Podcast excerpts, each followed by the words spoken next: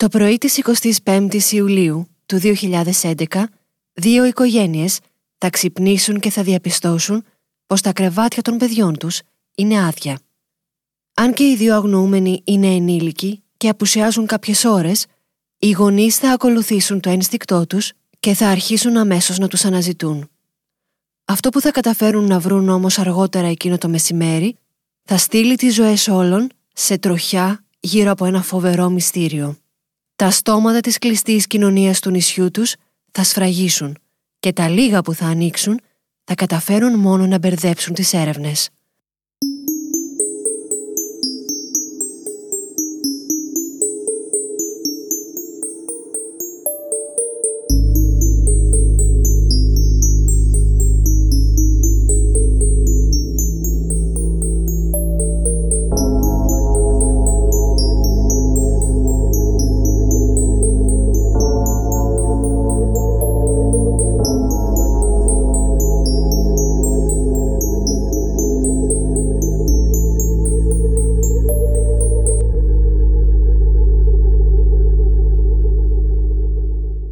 Γεια σας, είμαι η Αθηνά και σας καλωσορίζω σε άλλο ένα επεισόδιο αυτού του podcast στο οποίο σας αφηγούμε αληθινά εγκλήματα από όλη την Ελλάδα.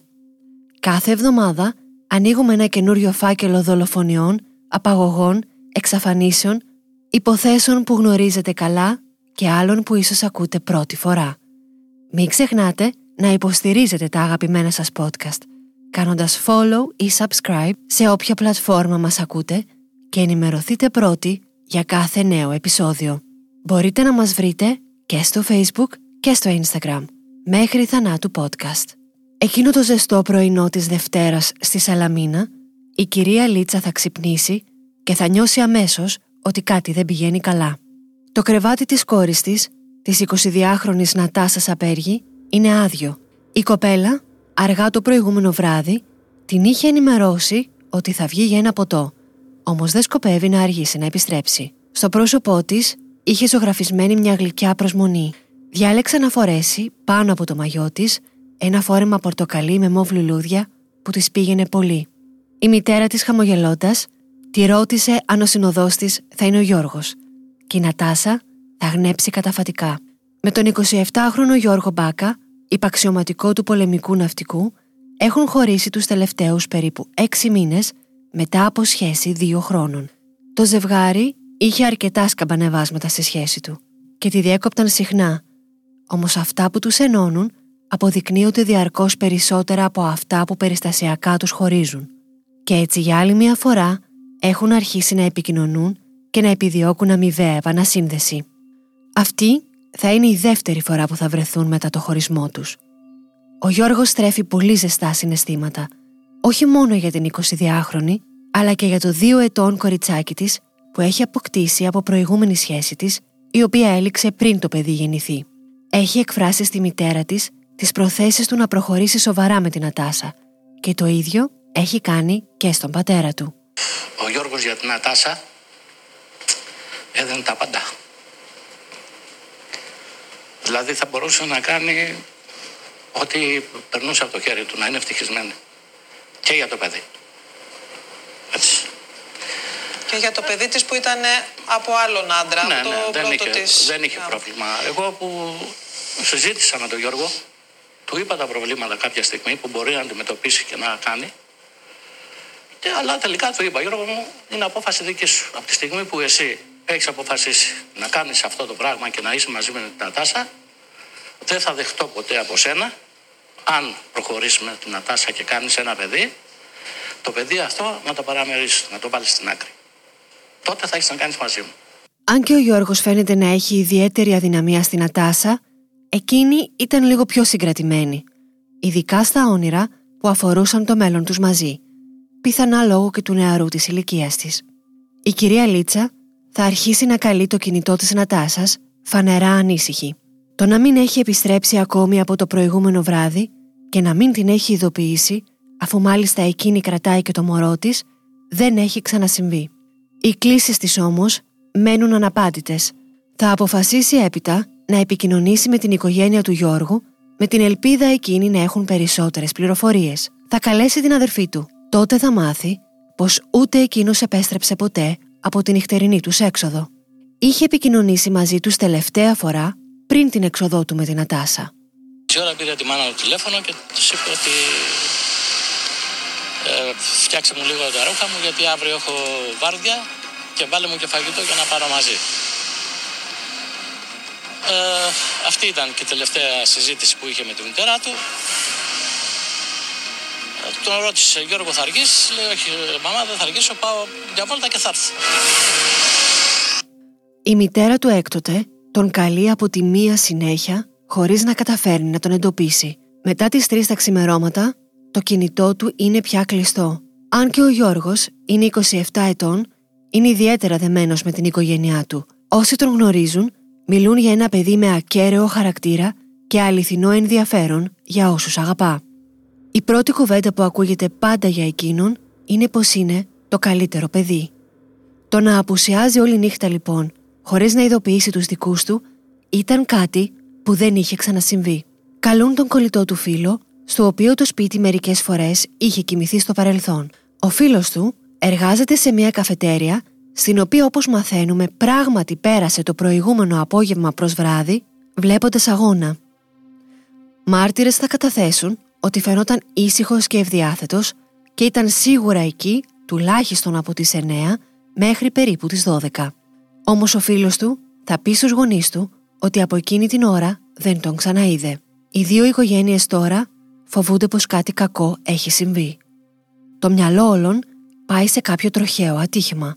Ίσως το ζευγάρι, αφού συναντήθηκε, να τράκαρε ή το αμάξι του Γιώργου να βγει και εκτός δρόμου και να βρίσκονται τώρα κάπου εκλοβισμένοι με άμεση ανάγκη για βοήθεια. Θα αρχίσουν άμεσα να τους αναζητούν στο νησί. Περνάνε από όλα τα σημεία της Σαλαμίνας που ξέρουν ότι τα ζευγάρια πηγαίνουν τα βράδια για να είναι μόνα. Οδηγούν στις διαδρομές που πιθανά να πέρασε το αυτοκίνητο, κοιτάνε κάτω σε γκρεμούς και βράχια. Η μητέρα της Νατάσας και ο πατέρας του Γιώργου, μαζί με φίλους του ζευγαριού, θα αποφασίσουν να πάνε στο αστυνομικό τμήμα για να δηλώσουν την εξαφάνισή τους. Ξέρουν ότι για ενήλικους αγνοούμενους πρέπει να περάσουν 24 ώρες πριν δηλωθεί η εξαφάνισή τους, όμως η αγωνία για την τύχη των παιδιών τους δεν τους επιτρέπει να μείνουν άπραγοι. Ο σύντροφος της κυρίας Λίτσας, ο Θανάσης, ένας 33χρονος από την Αλβανία, θα αναλάβει να συνεχίσει την αναζήτηση στο νησί, ώσπου λίγο αργότερα, περίπου στις 12 το μεσημέρι, θα εντοπίσει επιτέλους το αυτοκίνητο. Από ένα ψηλό σημείο του προφήτη Ηλία θα δει κάτω τη Μερσεντές του Γιώργου σταματημένη επί του χωματόδρομου που διασχίζει την παραλία της Φανερωμένης. Αυτή η περιοχή τα βράδια είναι σκοτεινή αλλά όχι απομονωμένη. Βρίσκεται κοντά στο λιμάνι από όπου τα ferry boat πηγαινοφέρουν κόσμο απέναντι στη Νέα Πέραμο και όταν πέσει το σκοτάδι γίνεται δημοφιλές σημείο για ζευγάρια και παρέες που επιθυμούν την ησυχία της παραλίας. Ο άντρας θα καλέσει αμέσως από το κινητό του μία φίλη της Νατάσας, η οποία βρίσκεται μαζί με τη μητέρα της στο τμήμα και θα την ενημερώσει ότι βλέπει το αυτοκίνητο. Ο πατέρας του Γιώργου θα μάθει τα νεότερα την ίδια στιγμή αφού είναι μπροστά στο τηλεφώνημα. Σπέβδουν όλοι στο σημείο. Ο Θανάσης θα προσεγγίσει το αμάξι. Αυτό που θα αντικρίσει δεν θα το ξεχάσει ποτέ. Στο πίσω κάθισμα της Μερσεντές βρίσκεται το νεκρό σώμα του Γιώργου.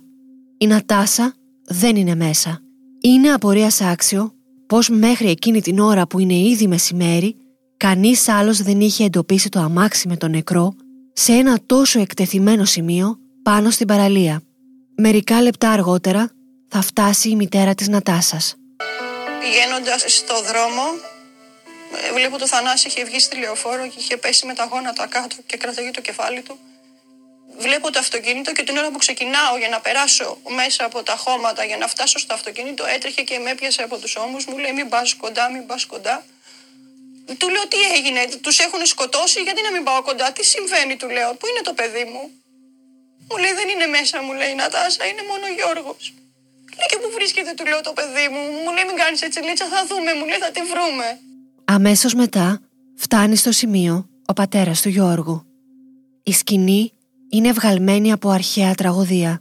Αντικρίζει τον αγαπημένο του γιο δολοφονημένο. Την ίδια στιγμή θα φτάσει και η αστυνομία. Ο Γιώργος είναι σε καθιστή θέση, περίπου προς τη μέση του καθίσματος και το σώμα του γέρνει ελαφρώς προς τα δεξιά. Στο λαιμό του έχει ένα μεγάλο τραύμα από κυνηγετικό όπλο. Το παράθυρο στη θέση του οδηγού είναι ανοιχτό, το πίσω αριστερά είναι λίγο ανοιχτό, ενώ το πίσω δεξιά είναι σπασμένο από τον πυροβολισμό. Τα θρύψαλα από το τζάμι είναι παντού πάνω του, στο κάθισμα αλλά και στο πάτωμα του αυτοκινήτου, όπου εκεί βρίσκονται και τα παντοφλάκια της Νατάσας. Στην μπροστά θέση του συνοδηγού είναι ακόμα η τσάντα της κοπέλας και μέσα βρίσκονται όλα τα προσωπικά της αντικείμενα καθώς και το κινητό της. Το κλειδί είναι ακόμη πάνω στη μίζα, γυρισμένο στην αναμονή. Μα πού είναι η Νατάσα; Εγώ νόμιζα ότι μήπως την είχαν κλείσει στο προπαγκάζ πίσω. Τους παρακαλούσαν να ανοίξουν, μου λέγανε δεν γίνεται να ανοίξουμε μέχρι να έρθει η ιατροδικαστής, να έρθει η σήμανση να πάρουν αποτυπώματα. Λέω βάλτε γάτια. Ανοίξτε, μπορεί να είναι μέσα, μπορεί να είναι ζωντανή ή χτυπημένη, να την προλάβουμε. Το άνοιξε, μου λέει: Ωραία, αλλά να δεις, μου λέει: Δεν έχει, μου λέει τίποτα, μου λέει πίσω. Έξω από το αυτοκίνητο θα εντοπιστούν στο χώμα μερικές σταγόνες αίμα. Στη σκηνή του εγκλήματος θα καταφτάσει η ΑΜΑΚ, αστυνομική σκύλη, αλλά και φίλοι και συγγενείς των παιδιών, οι οποίοι όλοι θα ψάχνουν για την Ατάσα. Θα περάσουν κάποιες ώρες μέχρι που δύο φίλοι του Γιώργου που ψάχνουν περιμετρικά του σημείου εντοπίσουν μία κοιλίδα αίματος. Οι ερευνητές θα αποκλείσουν αμέσως το σημείο.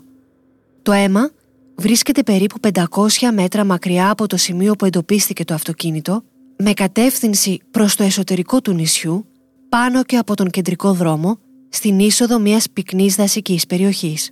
Τα στοιχεία είναι αποκαρδιωτικά η κοιλίδα δεν είναι τόσο μεγάλη σε πλάτος όσο σε βάθος, που σημαίνει ότι το σώμα που αιμορράγησε εκεί έμεινε αρκετή ώρα χωρίς να μετακινηθεί, με αποτέλεσμα το αίμα να απορροφηθεί από το χώμα. Στο χώμα θα βρεθεί επίσης τούφα από μαλλιά και σε παρακείμενους θάμνους ένα σκουλαρίκι σε σχήμα καρδιάς. Το αίμα θα ταυτοποιηθεί μέσω DNA ότι ανήκει στην αγνοούμενη Νατάσα ενώ η μητέρα της θα αναγνωρίσει και το σκουλαρίκι αλλά και το κάτω μέρος από το μαγιό της που βρέθηκε στο πίσω κάθισμα του αυτοκινήτου. Από την ποσότητα του αίματος, η αστυνομία εκτιμά ότι ίσως η Νατάσα δεν επέζησε της επίθεσης. Το σώμα της όμως εξακολουθεί να μην βρίσκεται πουθενά. Αυτό ακριβώς είναι που κάνει την υπόθεση τόσο παράξενη. Ας προσπαθήσουμε μαζί να αποκωδικοποιήσουμε τη νύχτα του εγκλήματος. Η κυρία Λίτσα θα μεταφέρει με το αυτοκίνητό της στην Νατάσα μέχρι ένα μαγαζί με σάντουιτς, περίπου στις 11.30 το βράδυ την Κυριακή 24 Ιουλίου. Σε αυτό το μαγαζί η κοπέλα δουλεύει συνήθως τα πρωινά και απόψε θα μείνει για λίγο εκεί μέχρι το ραντεβού της. Λίγο μετά τις 12 τα μεσάνυχτα θα επιβιβαστεί στο αυτοκίνητο του Γιώργου που έχει φτάσει και την περιμένει στη γωνία του δρόμου. Κατευθύνονται προς την παραλία της φανερωμένης για να μιλήσουν κάπου ήσυχα, χωρίς πολλά φώτα και κόσμο. Παρκάρουν επί του δρόμου που ακολουθεί τα παράλια. Το κλειδί είναι γυρισμένο στην αναμονή, ίσως για να ακούν λίγο μουσική. Κάθονται αρχικά στις μπροστινές θέσεις, ο Γιώργος κατεβάζει το τζάμι του οδηγού αφού 24 Ιουλίου είναι σίγουρα μια ζεστή βραδιά. Ίσως η συζήτησή τους παίρνει μια τρυφερή τροπή και τότε αποφασίζουν να μεταφερθούν στα πίσω καθίσματα της Μερσετές. Εκείνος πάλι θα ανοίξει λίγο το τζάμι η Νατάσα θα βολευτεί δίπλα του, θα βγάλει τα παντοφλάκια της και θα ανεβάσει τα πόδια στο κάθισμα. Το ζευγάρι έρχεται κοντά. Αφήνονται σε χάδια και αγκαλιές που ίσως λησμόνησαν αυτούς τους έξι μήνες. Κάποια στιγμή, ίσως η κοπέλα έβγαλε και το κάτω μέρος από το μαγιό της. Ο Γιώργος είναι στραμμένος προς εκείνη. Μετά τις δύο, ώρα που ο ιατροδικαστής εκτιμά ότι έγινε η δολοφονία, μπορούμε να φανταστούμε ότι άκουσαν βήματα να πλησιάζουν. Προσπαθούν να διακρίνουν στο σκοτάδι. Το μόνο που θα προλάβουν να δουν όμως είναι η κάνη μιας καραμπίνας έξω από το κλειστό παράθυρο από τη μεριά της Νατάσας. Η σφαίρα θα σπάσει το τζάμι και θα καρφωθεί στο λαιμό του Γιώργου. Η Νατάσα ουρλιάζει. Είναι καλυμμένη με το αίμα του αγαπημένου της. Η συνέχεια είναι ακόμα λιγότερο σαφής. Άρα για να γνωρίζει αυτόν που κρατά την καραμπίνα, ή είναι ένας άγνωστος; Είναι ένας ή περισσότεροι; Ίσως βρήκε το θάρρος να ανοίξει την πόρτα του αυτοκινήτου και να όρμησε έξω. Ίσως ο δράστης να άνοιξε και να τράβηξε την κοπέλα έξω με τη βία. Στο σημείο που υπολογίζεται ότι στεκόταν ο δράστης και πυροβόλησε το Γιώργο, βρέθηκαν από τη σήμανση δύο φυσίγγια κυνηγητικού όπλου. Η μία σφαίρα είναι προφανώς αυτή που σκότωσε τον άτυχο άντρα. Η δεύτερη σφαίρα, ποιον είχε στόχο; Αν ο δολοφόνος πυροβόλησε την Ατάσα έξω από το αυτοκίνητο, τότε γιατί βρέθηκαν μόνο λίγες σταγόνες αίμα; Η κοπέλα διένυσε με τα γυμνά της πόδια 500 μέτρα ενός δύσβατου μονοπατιού, διέσχισε κάθετα τον κεντρικό δρόμο και συνέχισε να τρέχει προς το δάσος, ώσπου κάτι την σταμάτησε και έμεινε να αιμορραγεί εκεί. Αν είχε ήδη πυροβοληθεί, πώς άντεξε να κάνει τρέχοντας όλη αυτή τη διαδρομή; Και ακόμα κι αν άντεξε, το αίμα της δεν θα ήταν διάσπαρτο σε όλο το μονοπάτι. Ίσως η σφαίρα την τραυμάτισε μόνο επιφανειακά, κάτι που της επέτρεψε να διαφύγει χωρίς σοβαρή αιμορραγία. Τι ήταν αυτό που την σκότωσε όμως; Την πρόφτασε ο δολοφόνος που την κυνηγούσε; Την άρπαξε μήπως με τα χέρια του, την έριξε κάτω και τη χτύπησε με τη λαβή του όπλου ή κάποια πέτρα αν δεν ήθελε πια να ρισκάρει να ακουστεί άλλος ένας πυροβολισμός; Η Νατάσα στο έδαφος θα μείνει για κάποια ώρα να αιμορραγεί. Ίσως εκεί άφησε και την τελευταία της πνοή. Μπορεί ο δολοφόνος να επέστρεψε στο αυτοκίνητο για να βεβαιωθεί ότι ο Γιώργος είναι νεκρός. Μπορεί να την άφησε εκεί έως ότου φέρει το δικό του όχημα για να φορτώσει το σώμα της. Για κάποιο λόγο, ο ή οι δράστες αποφάσισαν ότι η Νατάσα πρέπει να εξαφανιστεί. Τι διαφορετικό είχε όμως εκείνη από το Γιώργο, του οποίου το πτώμα αφέθηκε στο μέρος που δολοφονήθηκε; Οι επικρατέστερες θεωρίες είναι δύο. Η πρώτη είναι ότι η Νατάσα ήταν ο κύριος στόχος του εγκλήματος. Η γυναίκα ήταν αυτή που συγκέντρωνε το μένος του δολοφόνου και ήθελε αυτός να έχει τον έλεγχο του τι θα απογίνει το σώμα της. Να ξέρει μόνο εκείνος που βρίσκεται το πτώμα. Η δεύτερη θεωρία, που δεν αποκλείει την πρώτη, είναι ότι το σώμα της είχε πάνω του τα στοιχεία που θα οδηγούσαν στη λύση του εγκλήματος. Το ότι κατάφερε να ξεφύγει και να τρέξει προς το δάσος, τα ξεριζωμένα μαλλιά αλλά και το σκουλαρίκι της που βρέθηκε στους θάμνους φανερώνουν ότι υπήρξε πάλι. Του αντιστάθηκε, ίσως τον έσπρωξε και τον γρατζούνισε ή στην ακόμα χειρότερη εκδοχή μπορεί να κακοποιήθηκε όσο κοίταταν στο έδαφος και μοραγούσε. Αν το πτώμα εντοπιζόταν από την αστυνομία, θα μπορούσαν να βρουν το DNA του δολοφόνου.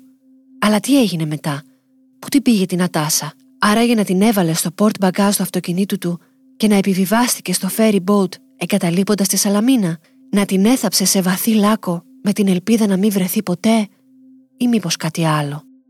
Οι έρευνες θα κρυώσουν αναπάντεχα γρήγορα. Η σκηνή του εγκλήματος δεν έχει να δώσει πολλά στοιχεία. Δεν εντοπίζονται αποτυπώματα, δεν εντοπίζεται το DNA του δράστη, δεν εντοπίζονται ίχνη από τα παπούτσια του, δεν βρέθηκαν μάρτυρες που να είδαν τι έγινε. Η δολοφονία συνέβη μεταξύ 2 με 3 τα ξημερώματα. Αυτό σημαίνει ότι το σημείο θα ήταν σκοτεινό και χωρίς πολύ κόσμο. Περίπου 300 μέτρα από το αυτοκίνητο, ένα ζευγάρι έχει στήσει τη σκηνή του. Δεν άκουσαν και δεν είδαν τίποτα. Κάτι που στην αρχή θα γεννήσει αμφιβολίες για το αν το έγκλημα έγινε στο σημείο που βρέθηκε το αμάξι. Όμως, θρύψαλα από το πυροβολημένο τζάμι εξωτερικά κάτω στο χώμα και τα φυσίγγια εκεί δίπλα δεν θα αφήσουν περιθώρια. Η μοναδική μαρτυρία έρχεται μέσα από το μοναστήρι της Παναγίας της Φανερωμένης που βρίσκεται πολύ κοντά στο σημείο. Οι μοναχές θα αναφέρουν ότι εκείνη την περίοδο είχαν για εργάτη ένα νεαρό Αιγύπτιο ο οποίος έτυχε να φιλοξενηθεί στον ξενώνα τους δύο βράδια που άργησε να τελειώσει την εργασία του και κοιμήθηκε εκεί. Το επόμενο πρωί της δολοφονίας, ο εργάτης θα πει στις μοναχές ότι περίπου στις 3 είχε ακούσει έναν πυροβολισμό. Στη Σαλαμίνα των περίπου 100.000 μόνιμων κατοίκων, κανείς δεν φαίνεται πρόθυμος να βοηθήσει τις έρευνες. Όλοι φοβούνται να μιλήσουν. Κανείς δεν θέλει να ανακατευτεί. Σε αυτές τις σχετικά μικρές κοινωνίες, οι άνθρωποι μεταξύ τους γνωρίζονται και φοβούνται πως αν αναφέρουν στην αστυνομία κάτι για κάποιον συντοπίτη τους, θα έχουν συνέπειες οι ίδιοι ή οι οικογένειές τους. Όσο οι μήνες περνούν, η έλλειψη εξελίξεων γεννά ερωτηματικά – Πολλοί είναι εκείνοι που θα κατηγορήσουν ανοιχτά την αστυνομία για ανικανότητα και κολυσιεργία. Οι δύο οικογένειες έχουν διαλυθεί. Η μία έθαψε ένα γιο 27 ετών και η άλλη δεν έχει καν σώμα να θάψει. Δεν έχει απαντήσεις να δώσει στο κοριτσάκι της Νατάσας που τώρα μεγαλώνει χωρίς εκείνη. Η σκέψη ότι υπάρχει έστω και η πιο μικρή πιθανότητα η κοπέλα να ζει κάνει το μαρτύριο για την οικογένειά της αβάσταχτο. Γιατί αν ζει, πού βρίσκεται, ποιος την κρατά χωρίς τη θέλησή της; Και τι είδους βασανιστήρια ίσως περνά; Ένα χρόνο σχεδόν αργότερα, η ενηγματική υπόθεση θα τραβήξει το ενδιαφέρον των τηλεοπτικών εκπομπών. Την αρχή θα κάνει η Τατιάνα Στεφανίδου, που θα αφιερώσει τρεις εκπομπές, στις οποίες ομολογουμένως θα γίνει πολύ καλή δουλειά. Από αυτές τις εκπομπές είναι και τα αποσπάσματα που ακούσαμε νωρίτερα. Το μυστήριο θα καθυλώσει τους τηλεθεατές και πολλοί μάρτυρες από το περιβάλλον του Γιώργου και της Νατάσας, αλλά και κάτοικοι της Σαλαμίνας, θα βρουν την ευκαιρία να καταθέσουν σημαντικές μαρτυρίες. Όπως θα φανεί, πολλοί από αυτούς δεν κλήθηκαν ποτέ στο τμήμα για κατάθεση. Αυτά που έχουν να πούν θα αποκαλύψουν τα σαθρά θεμέλια που συχνά κρύβονται κάτω από τις σχέσεις των ανθρώπων. Είναι σαφές από την πρώτη στιγμή ότι το κίνητρο πίσω από την πράξη είναι το κλειδί. Αν μάθουμε το γιατί, θα μάθουμε τα πάντα. Το κίνητρο της ληστείας αμέσως αποκλείεται. Αφενός, υπήρχε υπερβολική βία που δεν δικαιολογείται για ληστεία. Αφετέρου, τα κοσμήματα, τα πορτοφόλια και τα χρήματα των παιδιών παρέμειναν στη σκηνή του εγκλήματος. Υπάρχει πάντα το ενδεχόμενο ο δράστης να είναι ένας μανιακός μαζικός δολοφόνος. Να έκανε το έγκλημα απλά για να το κάνει, γιατί είχε την ανίκητη επιθυμία να αφαιρέσει ζωές, να βασανίσει ή και να βιάσει. Σαν ένας άλλος Zodiac Killer, επέλεξε ένα σημείο που συχνάζουν αργά τη νύχτα ζευγάρια και όταν οι ειδωνοβλεπτικές του ορμές εξαντλήθηκαν, επιτέθηκε στο ζευγάρι, το οποίο επέλεξε τυχαία, απλά επειδή βρισκόταν στο σημείο. Για να χτιστεί η υπόθεση γύρω από αυτή τη θεωρία, πρέπει να ανακριθούν όλοι όσοι έχουν καταδικαστεί στο παρελθόν για σεξουαλικά εγκλήματα και μένουν στο νησί. Να συνδεθεί η υπόθεση της φανερωμένης με άλλες παρόμοιες επιθέσεις, να σκιαγραφηθεί το προφίλ του δολοφόνου μέχρι να οδηγηθεί η αστυνομία σε έναν ύποπτο. Αν και υπήρχαν μαρτυρίες για άντρα με ύποπτη εμφάνιση, ντυμένο με παραλλαγή που με καραμπίνα αναχείρα τριγυρνούσε στο δάσος γύρω από τη φανερωμένη τη νύχτα, φαίνεται πως δεν θεωρήθηκαν από τους ερευνητές σημαντικές. Μία άλλη υπόθεση που διατυπώθηκε είναι ο Γιώργος και η Νατάσα να βρέθηκαν στο λάθος μέρος τη λάθος ώρα και να έγιναν άθελά τους μάρτυρες παράνομων πράξεων και συναλλαγών που να τους έβαλαν στο στόχαστρο. Στις 20 Ιανουαρίου του 1991, κοντά στο ναό του Ποσειδώνα στο Σούνιο, ένα παρόμοιο έγκλημα θα σοκάρει και θα μείνει δυστυχώς ανεξιχνίαστο έως και σήμερα. Η 27χρονη Μαρία Νίκα και ο 30χρονος Στέφανος Στεφάνου, ανθυποπλίαρχος του εμπορικού ναυτικού, ήταν ζευγάρι τον τελευταίο ένα χρόνο και είχαν πρόσφατα ραβωνιαστεί. Θα βρεθούν και οι δύο δολοφονημένοι έξω από το αυτοκίνητό τους, από τις σφαίρες μιας καραμπίνας με κομμένη κάνη, η οποία λίγες μέρες αργότερα θα εντοπιστεί πεταμένη μέσα στη θάλασσα.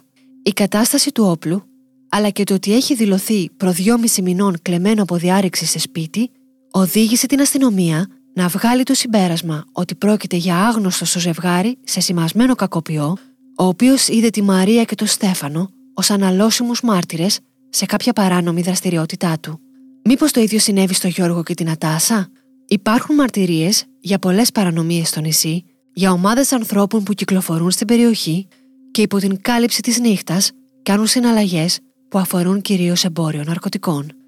Όσο όμως η υπόθεση καλύπτεται από τις τηλεοπτικές εκπομπές, φίλοι του ζευγαριού θα δώσουν στοιχεία που οδηγούν σε ένα άλλο σενάριο.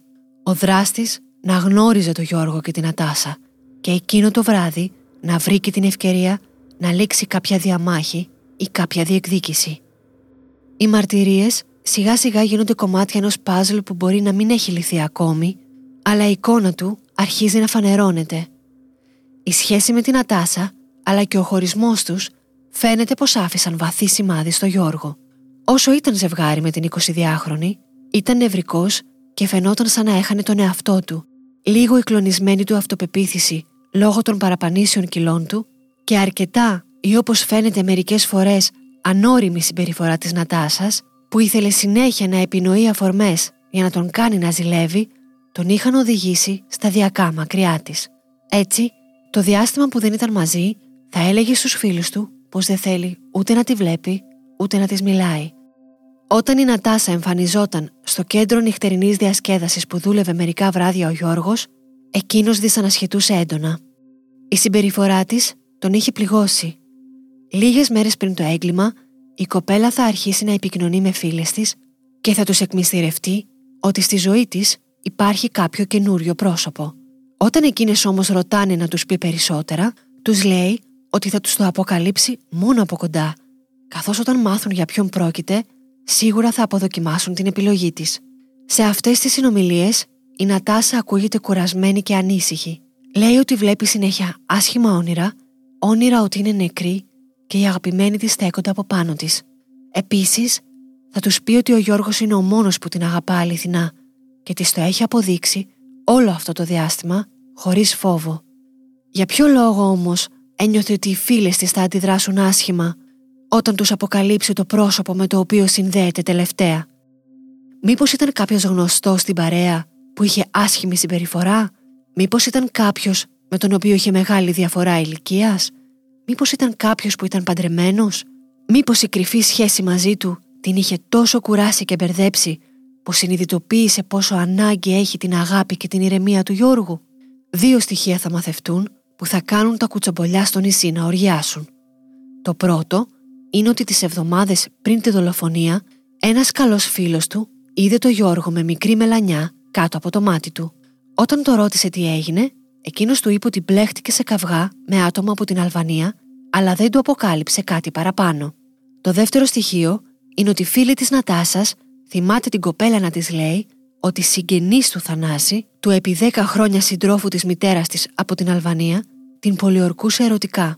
Για πολλούς, αυτές οι δύο πληροφορίες θα ενωθούν και κάποιοι θα θεωρήσουν υπεύθυνο για τη δολοφονία το συγκεκριμένο άτομο.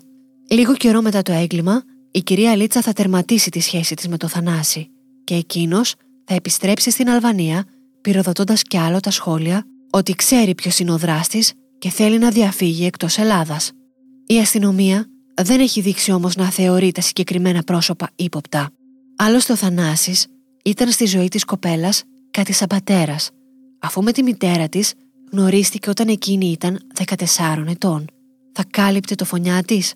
Αν και δεν ήταν όμως ο συγγενής του Θανάση από την Αλβανία, δεν αποκλείεται να ήταν κάποιο άλλο πρόσωπο που έδρασε με κίνητρο τη ζήλια. Πρόσωπο που διεκδικούσε την Ατάσα με πάθος και αντέδρασε όταν εκείνη έδειξε ότι θα επιστρέψει στο Γιώργο. Πόσο τυχαίο ήταν άραγε πως το ζευγάρι επιτέθηκαν μόλις τη δεύτερη φορά που συναντήθηκαν μετά το χωρισμό τους. Πόσο τυχαίο είναι που η Νατάσα είναι αυτή που αγνοείται. Τις πρόσφατες επικοινωνίες με τις φίλες της τις έκανε από ένα καινούριο άγνωστο νούμερο από το οποίο, όπως η ίδια τους εκμυστηρεύτηκε, επικοινωνούσε με το μυστηριώδες πρόσωπο. Αυτό το κινητό, καθώς και το κινητό του Γιώργου, δεν βρέθηκαν ποτέ. Ο δράστης λοιπόν, μετά τη δολοφονία, αφαίρεσε από τη σκηνή τα δύο κινητά, ενώ όλα τα υπόλοιπα προσωπικά είδη, αλλά και το κανονικό κινητό της Νατάσας, τα άφησε στη θέση τους. Αυτό ένα πράγμα μόνο μπορεί να σημαίνει.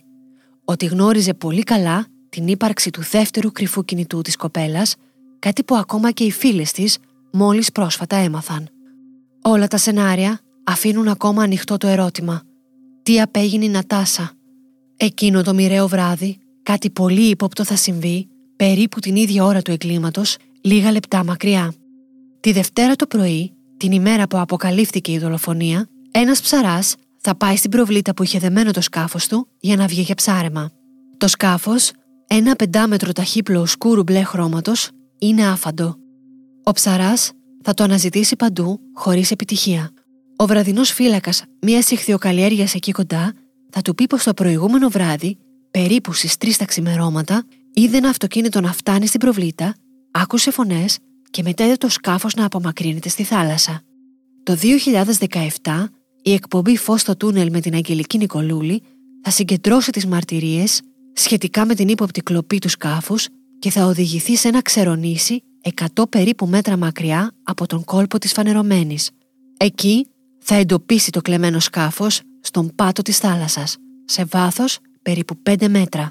Είναι δύσκολο να μην σκεφτεί κάποιος πως όποιος πήρε την Ατάσα την εξαφάνισε χρησιμοποιώντας αυτό το σκάφος. Όμως αμέσως γεννιούνται πάλι ερωτηματικά.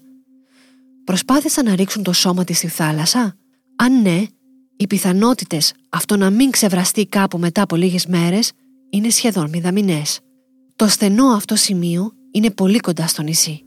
Αν ο δράστης βούλιαξε το σκάφος, πώς γύρισε μετά στη Σαλαμίνα ή απέναντι στα Μέγαρα; Κατάφερε να κολυμπήσει μέσα στο σκοτάδι; Όλα αυτά τα ερωτήματα όμως θα μείνουν για πάνω από μία δεκαετία αναπάντητα. Με κατανόηση και επιφύλαξη στο ότι είναι μία έρευνα εν εξελίξη και σίγουρα η αστυνομία κρατά κάποια από τα χαρτιά της κλειστά, όσοι μελετούν την υπόθεση δυσκολεύονται να καταλάβουν πώς δεν έχει λυθεί ακόμη. Το 2021, μία εξέλιξη θα ξεπαγώσει την υπόθεση για τα καλά. Πρώην αστυνομικός της Καναδικής αστυνομίας που ασχολήθηκε και με την πολύκροτη υπόθεση της δολοφονίας του Μάριου Παπαγεωργίου θα προσληφθεί από την οικογένεια του Γιώργου ως ιδιωτικός ερευνητής. Από τη δική του έρευνα θα προκύψουν στοιχεία που θα οδηγήσουν τρεις βασικούς ύποπτους στο γραφείο της ανακρίτριας Πειραιά. Πρόκειται για ένα ζευγάρι και έναν ακόμη άντρα, εργαζόμενο στο κέντρο που δούλευε κάποια βράδια ο Γιώργος. Ο ένας άντρας φέρεται να ήταν το πρόσωπο για το οποίο η Νατάσα έψαχνε το θάρρος να μιλήσει στις φίλες της. Οι δύο άντρες κατηγορούνται για ανθρωποκτονία σε ήρεμη ψυχική κατάσταση κατά συρροή, αφού σύμφωνα με τα ευρήματα του ιδιωτικού ερευνητή, εκείνο το βράδυ δολοφόνησαν το ζευγάρι, ενώ ο σύζυγος του ενός τους κάλυψε. Σύμφωνα με το κατηγορητήριο, ο άντρας είχε ξεκινήσει σχέση με την Ατάσα την περίοδο που είχε χωρίσει από τον Γιώργο, αλλά όταν έμαθε ότι γίνονται προσπάθειες επανασύνδεσης, έχασε τον έλεγχο και αποφάσισε να του σταματήσει, μία και καλή.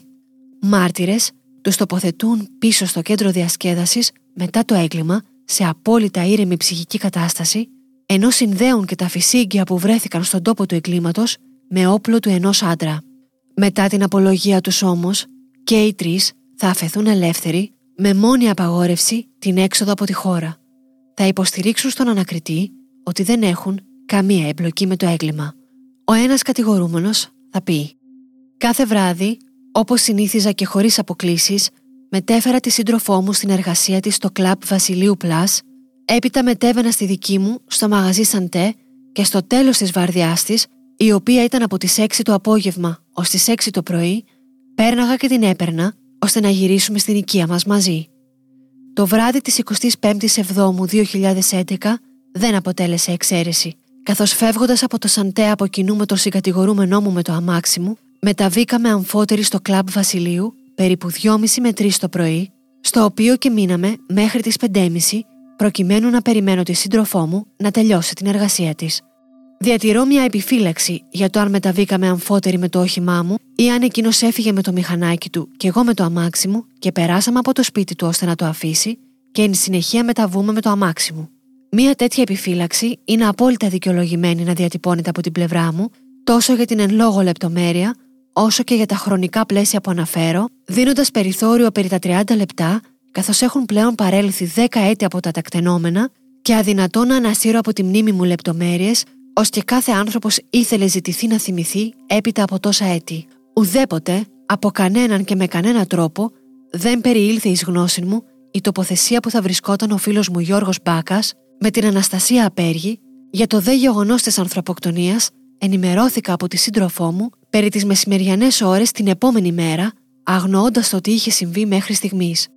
Ουδέποτε βρέθηκε γενετικό μου υλικό DNA ή άλλο ταυτοποιήσιμο με εμένα στοιχείο σε κανένα από τα εξετεζόμενα δείγματα από τον τόπο του τελεσθέντους εγκλήματος. Ούτε στο σκουλαρίκι σε σχήμα λευκής καρδιάς, ούτε στις τρίχες από τα μαλλιά της Αναστασίας Απέργη, ούτε και στην τσιμεντένια πλάκα που φέρονται να βρέθηκαν στο σημείο του εγκλήματος. Επί των ευρυθέντων υπό την κατοχή μου όπλων. Όπως καταθέτει, επί της από 16 Εβδόμου 2021 κατάθεσής του αστυνομικός, όταν εμφανίστηκαν οι αστυνομικοί στην οικία μου και με ρώτησαν αν υπήρχε κάτι παράνομο στο σπίτι, εγώ ο ίδιος του απάντησα πως δεν υπήρχαν ναρκωτικά, αλλά όπλα στο πατάρι, τα οποία ανήκαν στον πατέρα μου, γεγονός που μπορεί και η μητέρα μου να σας πιστοποιήσει. Συνεργαζόμενος πλήρως με τις αρχές, τους υπέδειξα το πατάρι και τα όπλα. Για ποιο λόγο να πράξω όσο έπραξα, αν ήμουν ένοχος, για το οτιδήποτε και μόνος μου να παραδεχτώ την ύπαρξη των όπλων και ότι αυτά δεν είναι δικά μου; Επιπρόσθετα, καμία ταυτοποίηση των όπλων αυτών με εκείνου που χρησιμοποιήθηκε για την τέλεση του εγκλήματος δεν συντελέστηκε και η οποία δύναται να με καταδείξει ως εμπλεκόμενο στο έγκλημα. Πολλό δε μάλλον ως δράστη αυτού, ενώ κατέστη σαφές ότι πρόκειται για διαφορετικού τύπου φυσίκια από αυτά που ανεβρέθηκαν στην κατοικία μου. Συγκεκριμένα, πρόκειται για διαφορετικής μάρκας φυσικίων, γεγονός που δηλώνει την παντελή ανυπαρξία εμπλοκής μου στην υποκρίσια υπόθεση. Η ανακρίτρια και ο εισαγγελέας θα συμφωνήσουν ότι τα στοιχεία που τους παρουσίασε ο ερευνητής είναι ελιπέστατα και για άλλη μια φορά η υπόθεση θα μπει στο ψυγείο. Και ακριβώς εκεί βρίσκεται μέχρι και σήμερα. Παραπάνω από μία δεκαετία αργότερα, ο σταυρός των δύο οικογενειών δεν έχει γίνει ελαφρύτερος. Όπως λέμε πάντα σε αυτό το podcast, κάποιος ξέρει. Πάντα κάποιος ξέρει. Και σηκώνει επίσης ένα ασήκωτο βάρος που μακάρι μία μέρα σύντομα να θελήσει να το πετάξει από πάνω του και να μιλήσει. Να μιλήσει για το τι πραγματικά συνέβη εκείνα τα ξημερώματα και να λυτρώσει τους αγαπημένους της Νατάσας και του Γιώργου από τον πόνο των αμέτρητων ερωτηματικών.